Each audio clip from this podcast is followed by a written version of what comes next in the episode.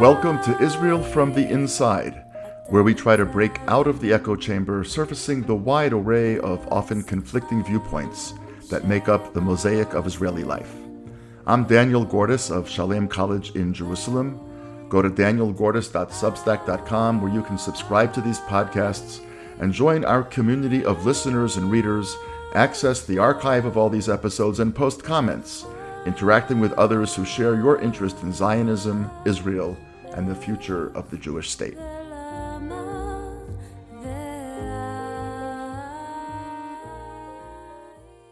I'm having the pleasure today of uh, chatting with someone who is doing really extraordinary work, not only in Israel, but in the world beyond. Uh, Yotam Polizer, who is the CEO of an extraordinary organization called IsraAid, about which we're going to hear a great deal. So we're going to get right into it. So, first of all, Yotam, thank you very much for spending time with us today. And uh, why don't we begin by having you tell us a little bit about yourself, how you got into this work, where you were from, educated, and all of that. Great. So I um, was born and raised in a tiny moshav in northern Israel. It's called Harashim. It's uh, people in Israel don't know it. We're famous for being the rainiest place in Israel, which you know doesn't mean too much. Uh, not far from Tzfat. Um, my, my father was a social worker and my mom is a school counselor. Um, and uh, yeah, I grew up in, in a sort of a bubble, um, beautiful place, beautiful community. Um, and before my um, military service, I did something that I don't think enough people out of Israel know about, but it's an amazing phenomenon called Shnat Shirut, service here, uh, which is this very weird thing of about 10,000 Israelis that every year decide that three years in the army is not enough and they want to take an extra year to do social work or service. Um, so I did it, um, it's like a gap year, but um, I did it with a group of uh, amazing friends. Um, and I worked mainly with um, kids from uh, Ethiopia, Ethiopia, Ethiopian Jews. And my work there was so inspiring because that's when I kind of developed my passion not only for service, but also for working with uh, people from other cultures and backgrounds. And I sort of developed what I call um, active anthropology, basically, you know, learning from other culture while doing, trying to do important work. Um, and, and, this year really changed my life. And then I I, um, I, joined the IDF, and in the IDF I was in the Nahal unit as part of a Garin Nahal. You know, in the old days, uh, the Garin was the ones who established all the kibbutzim, but um, nowadays uh, most of the Garin Garinei Nahal, they they're doing um, again social work and and I also came up with a weird idea that somehow the IDF accepted and embraced, which was to work with Bedouins uh, in unrecognized villages in the south in, in pretty difficult conditions. So I, I, was a combatant for, for almost two years of my service. And then my extra year was another, um, what we call services, but as, as part of the IDF. And I worked with Bedouins. And again, um, and that was another amazing experience of, of doing active anthropology.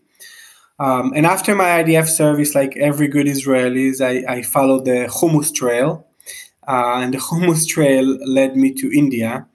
And it's called hummus for those of you who don't know. I'm sure you you know Danny, but it's called hummus because uh, the local uh, people started to make hummus or uh, create hummus for the Israeli backpackers. Um, so in the case of India, the hummus was not the best hummus I had. It's very curry, curry taste. But um, yeah, I was six months in India, and after six months in India, I found myself in Nepal and I was uh, um, about to do a, a, trek in the Himalaya. And then a good friend of mine who was just released from, uh, you know, the Sayeret Matkal, the Commander Elite Unit, he was with me doing this trek, and, and it was a 21 days trek. But I guess this guy felt he was still in the commando, so we did it in nine days. um, literally, you know, got up the top of the mountain and then jumped down, and and and uh, I wanted to take my time. The reason I'm sharing this part was because um, the day I got off the mountain in Kathmandu, the capital of Nepal, I saw um, a poster, an ad that invited um, Israeli backpackers to volunteer with uh, street children. And I thought, you know, that sounds cool. I'll do it for, for two weeks or something and continue to Thailand or wherever I was going.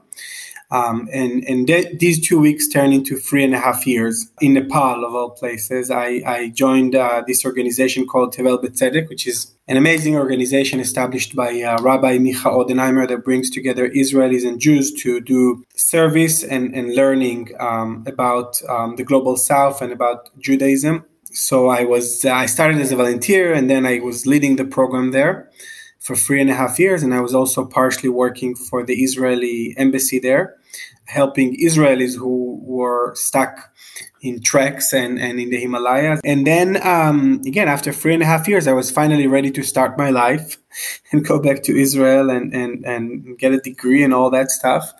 And I did, and I and I went back to Israel and I signed up for school in Tel Aviv University. But then, literally two weeks later, the um, it was March 11, 2011 uh, which was the day of the tsunami in Japan um, that killed over 20,000 people and, and half a million people lost their homes. And on top of that, you had the nuclear disaster in Fukushima.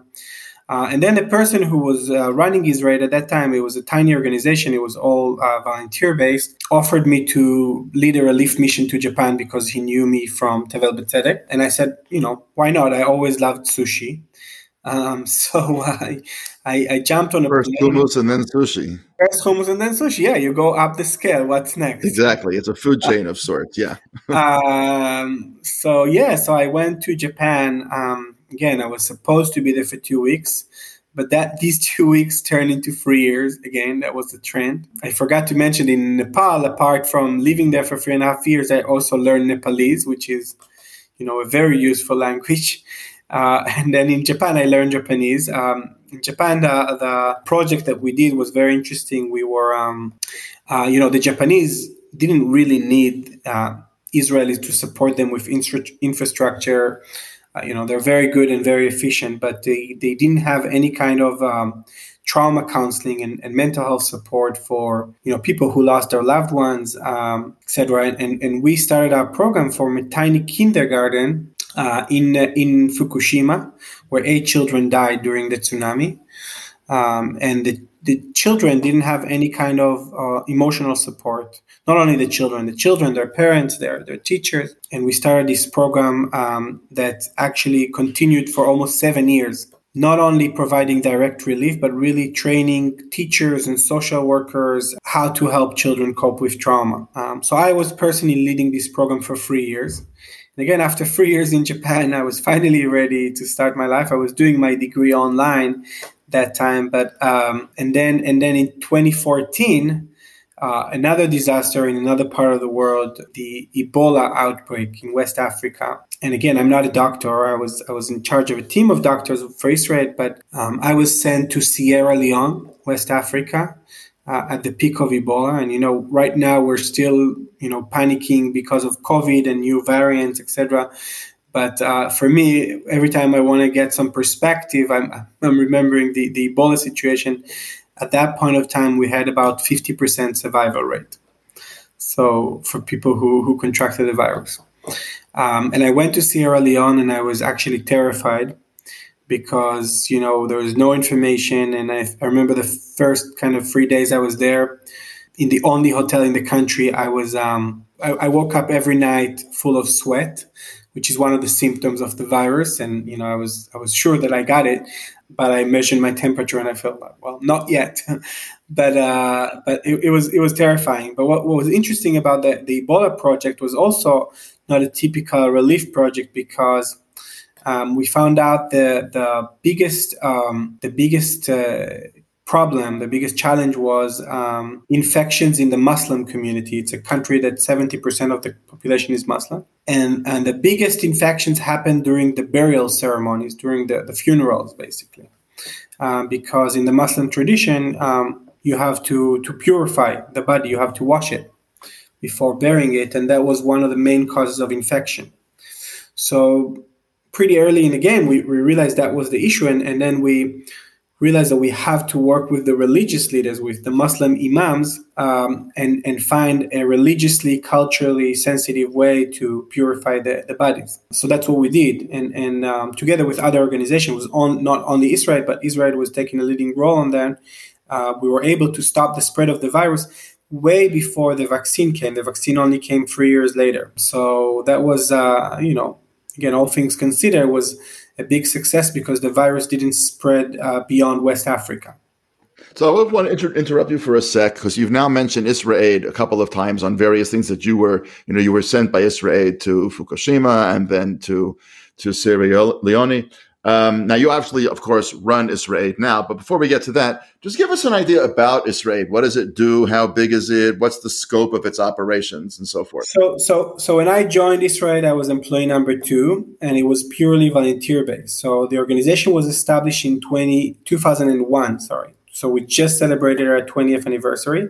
But for the first 10 years, it was purely volunteers. There was not a single staff. The big game changer, I'd say, happened both in Japan after the tsunami and in Haiti after the earthquake in 2010.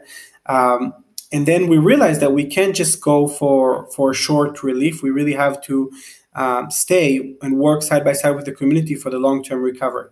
So today, 20 years later, um, we have about 250 paid staff. Uh, we operate in 15 countries. Since our establishment in 2001, we operated in 55 countries. The headquarters is in Israel. Um, it's a non governmental, non political organization. Um, in our headquarters, we have um, 42 full time staff. And globally, as I said, it's about 250. Most of them are local staff. Most of them are local people that we train, uh, and they continue to do the work for years because, again, our goal is to essentially not be needed. So we we in a way we use the the disasters that are happening all the time, unfortunately, and will continue to happen. Seems like with climate and refugees and epidemic and, and, and, and you name it. We we are using the disasters as opportunity to build back better and to build the capacity of local communities and local uh, leaders um, so they can support themselves. Um, so that's more or less uh, the, the, kind of the, the strategy and and um, we're focusing on four main areas that Israel as a country have expertise in. One is public health and medical support. Second is water uh, technology, uh, essentially helping people get access to clean water. Third is education, but mainly early childhood education and also education in emergency context. And fourth is the trauma, the mental health support, which, again, unfortunately in Israel, we have a lot of traumas, so we developed a lot of expertise in this field. Wow, oh, so it's unbelievable, and I want to ask you what how it's how it is that IsraAID is so much at the focus of this in a minute, but I know that you've recently been to Afghanistan or near Afghanistan, and that was obviously a human tragedy that was very much in the center of the world attention for a while. So I'd love to hear about what Israel was able to do in Afghanistan. And I know from your website as well as from other stuff that you're already in or on the way to uh, Kentucky in the aftermath of the hurricane. So those are two very different parts of the world, two very different kinds of uh, tragedy. One entirely human caused, one basically entirely nature caused. Um, can you tell us a little bit about both the Afghanistan story and the Kentucky story? Sure. I'll start with Kentucky. Um, the tornado. Um, tornadoes, there were, there were quite a few of them, um, kind of devastated Kentucky uh, and a few other neighboring states. Uh, just a few days ago, and um, you know, whenever there's a there's a disaster wherever it is in the world, we usually get a a disaster alert, and uh, and then our emergency response team is is getting ready to deploy. In the U.S., one may ask why you know why would they need our support, um, but we have been responding to disasters in the U.S. for I think almost ten years now, uh, including you know the recent hurricane in Puerto Rico, the hurricane in Houston, the fires in California, Hurricane Sandy, and, and many more. Um, and what we do, the way we work in the U.S. is interestingly, we work with a group of American veterans. It's an amazing organization called Team Rubicon, who actually um, invites us to join them. And it's basically Israeli and American veterans working side by side and helping to rebuild home and, and, and manage a big group of volunteers. So usually they would send about 2,000 uh, American volunteers, veterans, and we would send about 20 Israelis. Um, and we'll work side by side for the next few months to really go home by home and help people get back on their feet. So it's a combination of, of physical work, but also trauma support, um, engineering work, etc. But I think the added value of this work is not just the, the actual physical work, but really when people in Kentucky see that there's a group of Israelis who came to help them, uh, you know, they always call us the Israelites. um, and, um, and and and it's it's beautiful and inspiring to see. And despite the tragedy, we really see how you know this kind of work could save, serve as a bridge uh, between the Israelis and the American people. Afghanistan is a whole different game. Afghanistan was really, um, you know, probably one of the worst uh, humanitarian tragedies of our time. And, and, you're right, it started from kind of a political uh, uh, situation there. Um, so when the Americans pull out in late August, um, we started to receive calls for help from uh, different people and different partners that we knew in Afghanistan. And again, it was surprising. Why would they contact an Israeli organization? You know, we don't have diplomatic relations with Afghanistan. Um, but um, in late August, in one of the days, I got three uh, phone calls uh, that kind of changed everything for us. The first, yeah, but I just want to ask you a question because you, you raised. How do they know about you? I mean, how do these people in Afghanistan who are dealing with the most critically urgent issues? How do they know about you? Why are they thinking of Israel in the midst of all of this? So I think I think first of all they thought about everyone, anyone they okay. could. They, they they called anyone they could think of. Uh, but how do they know about you? So the story was that I got a phone call from an Israeli British journalist. Her name is Danna Harman. Um, she uh, in 2017 she wrote a story for the New York Times about the first Afghan girls robotics team. She actually lived in Afghanistan for almost a year in this girl's home. And, and when, when uh, the Taliban took over, they called these girls who were a symbol for, for women empowerment in the country. They called her and, and asked for help. And she said, I'm not a, you know, I'm not a rescuer. I'm not a aid organization. So she contacted me and, and and my first reaction to her was really I don't know what I can do, but you know let me look into it uh, because again we didn't have a team on the ground in Afghanistan. Uh, and then a second phone call I got from um, the Canadian Israeli philanthropist Sylvan Adams, who um, was very involved in supporting the first Afghan girls cycling team because he's very much into cycling. And they were also a symbol of kind of women empowerment and were very famous and were targeted for riding their bikes. It's insane, but that's, you know. Um, and then the third phone call was the most actually interesting one because it was from a friend who was European from Afghan descent. And he worked with me um, when we were supporting Syrian refugees in Greece uh, IsraAID, uh, one of our, our, our, main operations in the last few years was in uh, supporting the hundreds of thousands of Syrians who arrived the shores of Greece in, since 2015. And this guy was. I just want to point out you're throwing that as like a kind of as an aside comment. We were just working with Syrian refugees in Greece. It's just, I mean, I think most people listening know this, but it's just worth pointing out that Israel and Syria are in a state of war and have been since 1948. I can, I can, I can share more. About I think it's fabulous and I don't think there's anybody listening who would think, why are we possibly helping Syrian refugees? It's a humanitarian issue, obviously, but it's just so extraordinary they are even working with refugees of a country that, at least in theory, not much they can do about it, but at least in theory, is out to try to destroy us. So, again, Correct. I use it as a throwaway line. I just want to make sure people kind of, wow, that's kind yeah, of. Yeah, no, no. To, to add to what you're saying, Danny, is just, it's even more kind of. Um, uh, surprising because you know when these Syrians were reaching the shores of Greece, the first people they saw were these groups of uh, people with a sh- T-shirt called IsraAID. So you know we always joke they probably think they took the wrong boat, and they probably think they ended up in, in Tel Aviv or Ashdod or God knows where. Uh, but it was even more interesting because a lot of our team members in Syria for the Syrian refugee crisis were Arab Israelis who speaks their language anyway, so that was a very interesting opportunity to to change people's perspectives and, and build bridges. But going back to Afghanistan, this guy was working with me there, and he told me that um, he have family in Afghanistan, and they are actually able to um, secure safe passage from the Taliban. They had some links. I have no idea how, but they they they were able to secure a permit from the Taliban. Uh, that allows people to cross safely. So you know, I from where to where? To cross from where? To, to, cross to cross all the way to the border with Tajikistan, the northern border. So to um, leave Afghanistan and to go into Tajikistan and, and therefore leave. Exactly. Right. Okay. Yeah. So we arranged a bus of 42 of these girls. They were all covered in burqa, so you couldn't recognize them. And um, they went all the way to the border. The Taliban didn't stop them, surprisingly. Uh, using these permits, they crossed five different checkpoints. And when they reached the border of Tajikistan, we had another problem because you know it was great that we received this permit from the Taliban, but we didn't have a permit from Tajikistan to let them in. So um, so we had to uh, use a lot of diplomatic channels and and some of our donors who knew world leaders who knew other people who would call the, the Tajikistan the Tajiki president to convince the, to convince him to let him in. Um, long story short, he he agreed. He agreed to to to let them in under the condition that they will leave after 24 hours. So then we had another problem because we needed to find another country who will take them after 24 hours. Uh, and that's when uh, a uh, pretty interesting chain of events because we were able to reach the crown prince of um, the Emirates, our new best friends in the region.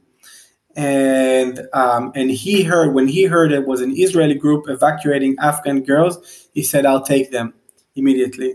So um, after three days in Tajikistan, um, we uh, you know I was there too. We took these girls on a on a plane that we chartered to uh, to Abu Dhabi to the Emirates, which is where they are now, and uh, most of them will probably go end up going to the U.S. or Canada. But for the time being, they received a great shelter there and great support.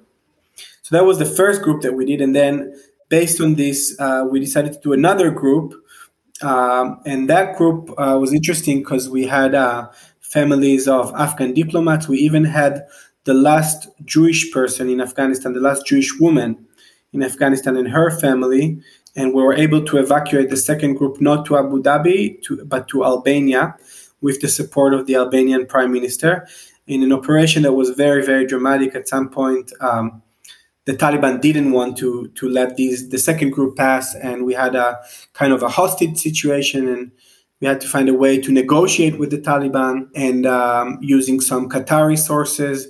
Uh, and, and we even went uh, even further and we had to transfer passports into these countries, uh, into Afghanistan, so they, they could um, get on this evacuation flight. So uh, it was a combination of James Bond and Fauda. And uh, um, thank God everyone is safe. And, you know, all these Afghans were pretty shocked to learn that this was conducted by Israelis. They didn't know that once they were still in Afghanistan because you know we were communicating with them on over WhatsApp, uh, but we we wanted to keep our identity for almost all of them. Some of them knew, but the majority didn't know that these are Israelis behind this. And again, when when they saw us when they crossed the border, which is where we we were waiting for them on the Tajikistan side, um, they were they were pretty shocked. Uh, and now I have I have about 50 Afghans sending me uh, Shabbat Shalom message every Shabbat. So so it was very it's very very interesting. But but the shock was positive. None of them were had a negative reaction. They just really did not expect um, Israelis to be behind this operation. Yeah, the, the, the notion that you're getting all of these Shabbat Shalom messages from you know Afghani women who you've evacuated to Abu Dhabi or to Albania I mean, on one level, is you know, it's charming, um, but it's much deeper than charming. I mean, it really is a much bigger deal than that.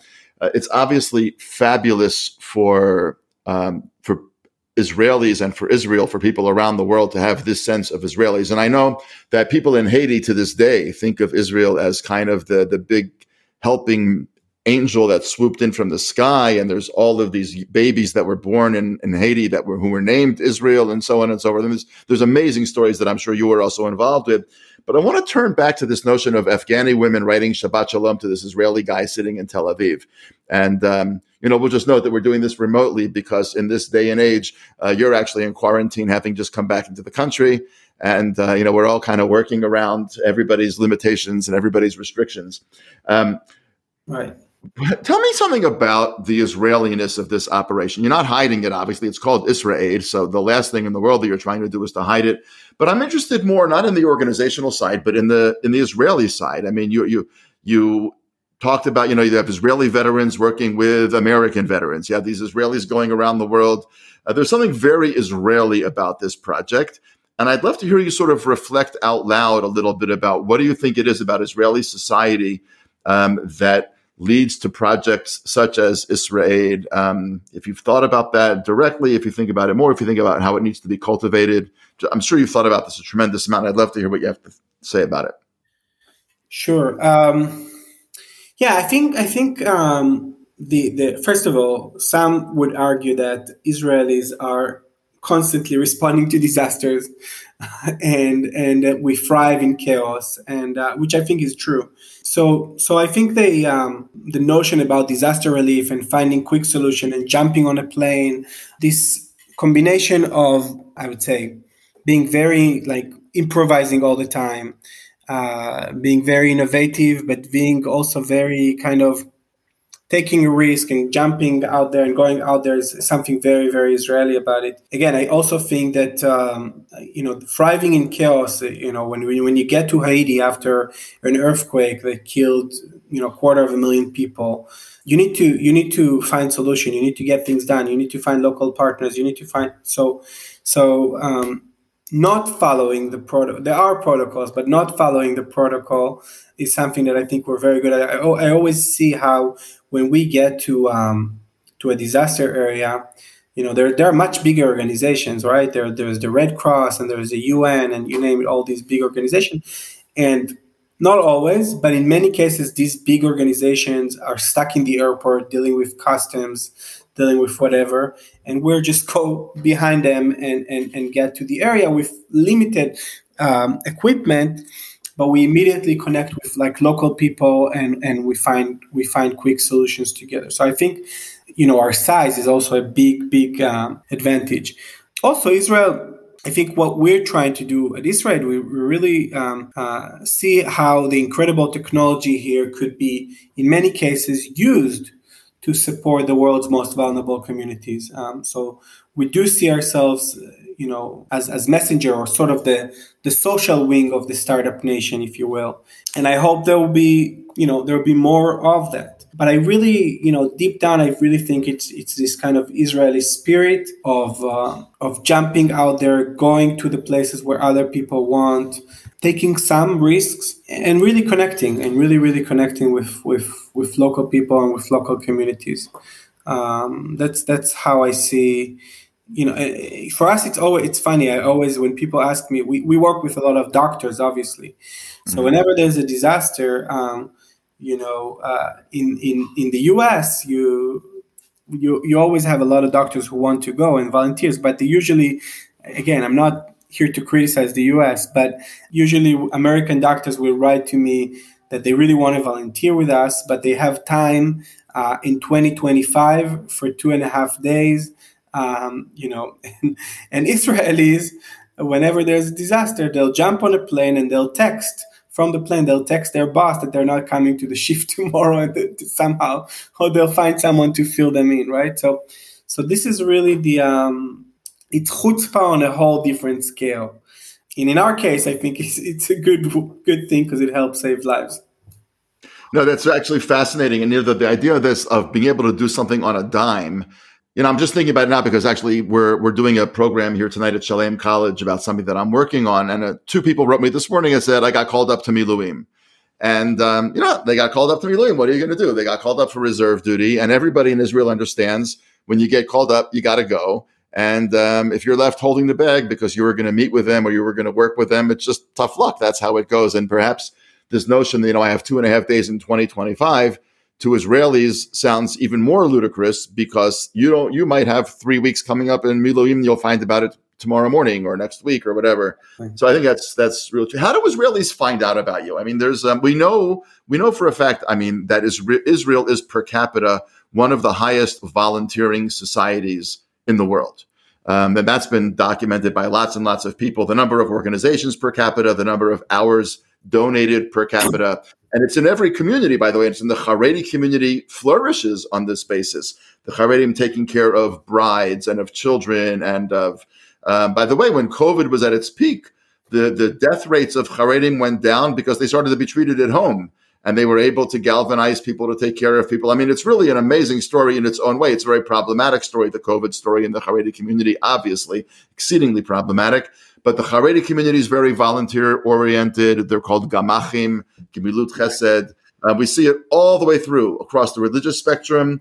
Uh, we see it across the socioeconomic spectrum. Um, why do you think that is? I mean, what what is it about Israel that has made it so volunteer oriented? Is that also a function of need, or is it also a function of other dimensions of our society? It's a good question. I mean, I, I think I think it's a combination of of you know the solidarity and and the history and still in a way, although we are in a very different situation right now, still in a way the survival mode or kind of the sense of urgency you know, especially when there is a conflict, but even in day to day life, people still feel it very strongly. But I also think there's something um, self, not, selfish in a good way. Um, so it's not just being altruistic. I think we look to connect, we look for community, we look for. I can, I can tell you personally, for me, what you know, what drives me in many cases is I love to travel, I love to go out there, I love to to to go, you know, to to go above and beyond. I love, you know, we love the excitement of this. So I found out that through uh, my job, I get to learn so much. I get to meet so uh, so many fascinating people. So I think it's the sense of purpose and meaning, and us not being able to sit down on our butt and just relax. Uh, you know, by the way, it, it, goes the same for for the startup thing, right? For the innovation spirit, I think really what drives uh, Israel is is lack of satisfaction in many ways. We always look for more. We always look to help more. We always look to do more. We always look to achieve more. We just don't like to just sit and relax. That's not who we are. Yeah, yeah there's this great line in uh, Saul Bellow's novel, Humboldt's Gift, from I think the 60s, um, he won both the Pulitzer and the Nobel for that book. So it was obviously some smart people thought it was a very good book. And there's a line in the very early pages of the book where this main character, it said about this main character, Humboldt, that he thought that history was a nightmare and he had come to America to get a good night's rest. Meaning that what life in America was supposed to provide this formerly Crimean European Jew uh, was a kind of a good night's rest out of history. And what I think you're saying is exactly the opposite, which is to say, we never got a good night's rest here. And in fact, Zionism was about the opposite. Zionism was about not getting a good night's rest from history. Zionism was actually returning to history as actors. And I think that there's a way in what you're saying really dovetails with this notion that we never got to sit on our butts, as you put it. We never got to sort of, you know, sit on the front porch in our rocking chair with our, you know, our pipe watching the sunrise or the sunset. And that sense of urgency and the sense of community and the sense of being there for one another has really just, I think, even 75, almost 75 years into the story of Israel, it may not manifest itself in the Haganah or the Etzel or the Lehi or in, you know, Hadassah buses of doctors and nurses going up through Har HaTzofim, even though Hadassah still does amazing things. Um, but it manifests itself in all sorts of different kinds of ways. And I think IsraAID, your organization, is one of the one of the most extraordinary and and profound examples of it. It's really a it's an amazing human story. It's an amazing sort of tactical and responsive story, and it's really an extraordinary representation and reflection of of Israel. How do Israelis find out about you, and where does your support internationally come from? So Israelis um, find out about us from uh, a number of sources. We we have great partnerships with. Um, with both Hebrew University and Tel Aviv University. They have um, good master courses, uh, relatively new. In Tel Aviv University, there's a master's in public health focused on disaster management. So a lot of our staff and volunteers uh, are coming from that field. And in the Hebrew University, they have Glocal, which is um, uh, a master course in, in community development. And um, um, and, and apart from that, we, we do partner with a lot of the hospitals and institutions. We have great partnership with Sheba Hospital, with Ichilov Hospital, um, and, and, and a few others. So in, I, I, would say in the medical community, in the uh, water engineers community, like in, in kind of the professional community, uh, we, we are pretty well known. Uh, we're not as known as we should be in the general uh, Israeli community and society. And I think that's one of our next goals for for the next couple of years is really to see how you know, at least at the very least, you know, students from high school or even younger should know about this war, both because they can become future volunteers, but also because it's just very important that they will know about it. Because I, I do think we have a role to play in in in the Zionist story. Um, Absolutely. So so and bo- and again, both in Israel and in the Jewish world, where we're seeing um, you know a lot of uh, challenges with, especially with the younger generation and their reaction to Israel.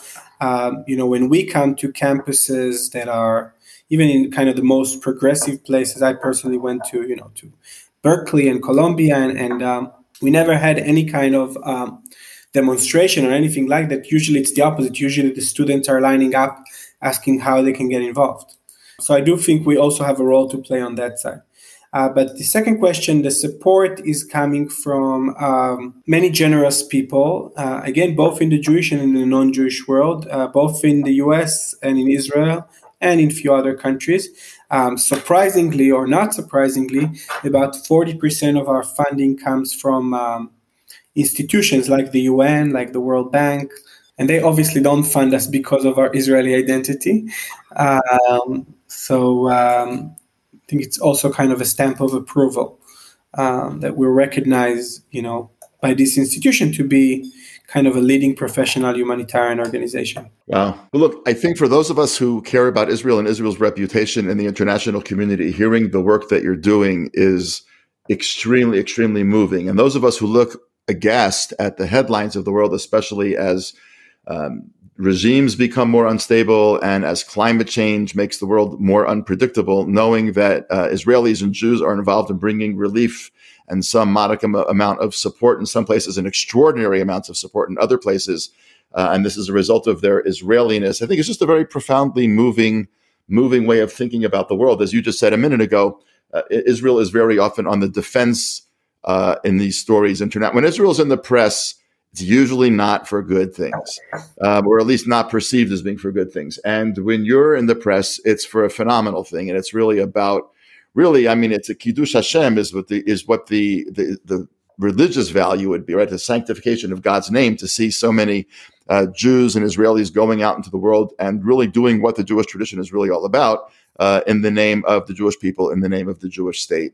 Uh, it's an extraordinary work that you do. I know how busy you are. I know that you've just gotten back from abroad, so your your your lineup of things to get done must be even more heavy than it normally is. So we're very very grateful to you for taking the time to have this conversation with us. Uh, wish you continued safety and health and extraordinary success in the next phases of your work with IsraAID. Thanks so much, Dali, and and it's been great, and um, you know, uh, would love to do more in the in the near future. You've been listening to Israel from the Inside. Go to danielgordis.substack.com where you can hear more of these episodes. If you have ideas for topics you'd like us to explore, we'd love to hear from you. Until next time, I'm Daniel Gordis.